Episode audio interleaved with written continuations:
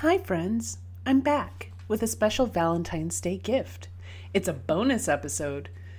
This was recorded in the car as Sonia and I were driving from Madrid Farm to Sonoran Desert. And so the audio quality isn't stellar, but I think you can get the idea. You may not want to listen to it with earbuds just because of the road noise. Sonia and Anthony both have Tunis sheep. In fact, a lot of Sonia's friends have Tunis. And as you may remember from our discussion of Tunis with Charis of Tar Heel Billy Farm, the only other breed to which Tunis has contributed is the California Red. I wasn't real familiar with this breed.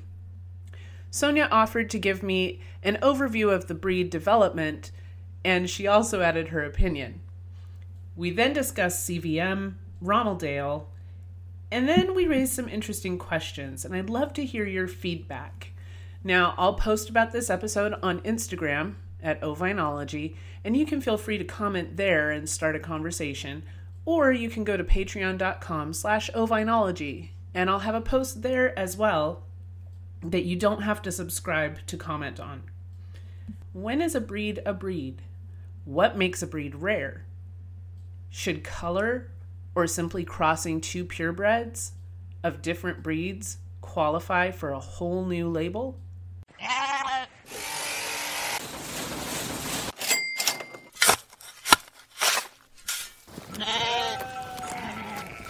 This is ovinology. California Reds were created. Uh, see. A group of people in California wanted to create a breed of sheep that had tasty meat and did not require shearing. So they came up with the idea that, oh my goodness, Tunis are fabulous tasting, and Barbados you don't have to share. We will cross straight, them. then use the right lane to And take exit 124A lo to and merge onto State Route behold, 303 Loop North. It turned out that they grew fabulous wool with great ruffs. Some of them have manes. California Reds have manes.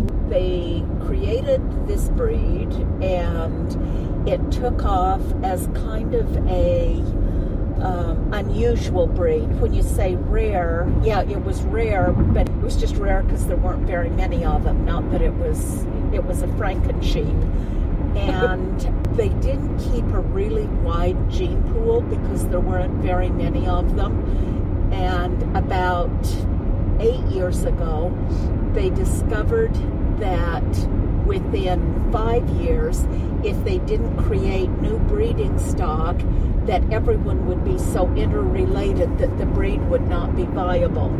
So the woman who is the president of the California Red Breeders Association began breeding Tunis and Barbados to create new breeding stock In of 5.2 California miles, Reds take exit 110 And- onto Northern Avenue. at that point, I became very uninterested in California Reds because it has no social history, it has no story, it has no, it's just a Franken sheep. If you can take two, two sheep and cross them and there's your breed, what It's just a crossbred. it's just a crossbred, yeah. Why is that acceptable, but Anthony's Katahdins and something is not a breed? You know, I and they really don't look that different from No. the Tunis. they look somewhat different. If once you've looked at a hundred of them, then you can say, "Oh yeah, that's a California red, and yeah, that's a Tunis." Usually, California reds are wider in the muzzle, Mm-hmm. um, but that's really about it. That and they retain a little more red. Oh yeah, yes, but you yeah. can breed for color in Tunis Yes. and end up with the same Yep, thing. yep, yep. So California Reds are, uh, I mean, that's everybody's got an opinion. That's my opinion about California Reds. I just, I think they're just a super crossbred. There are little red hairs through the fleece, and those are not like kemp. They're spinnable, and so you end up with this little tweedy thing going on that is really quite interesting. But you have to say, okay, you know, is this if you want it, fine. If not, So, dare I ask, yes. what's your opinion on the CVM?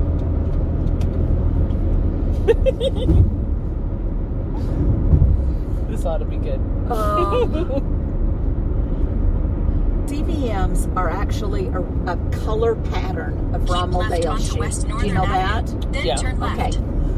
So, CVM is a color pa- pattern that appeared spontaneously in a Romeldale flock in California. Right. And I don't understand why it is all a rare breed on um, Livestock Conservancy. I understand why CVM, the color pattern, is rare because the color pattern is rare. Right. But I don't understand why all Romeldale sheep are also rare. Does that it?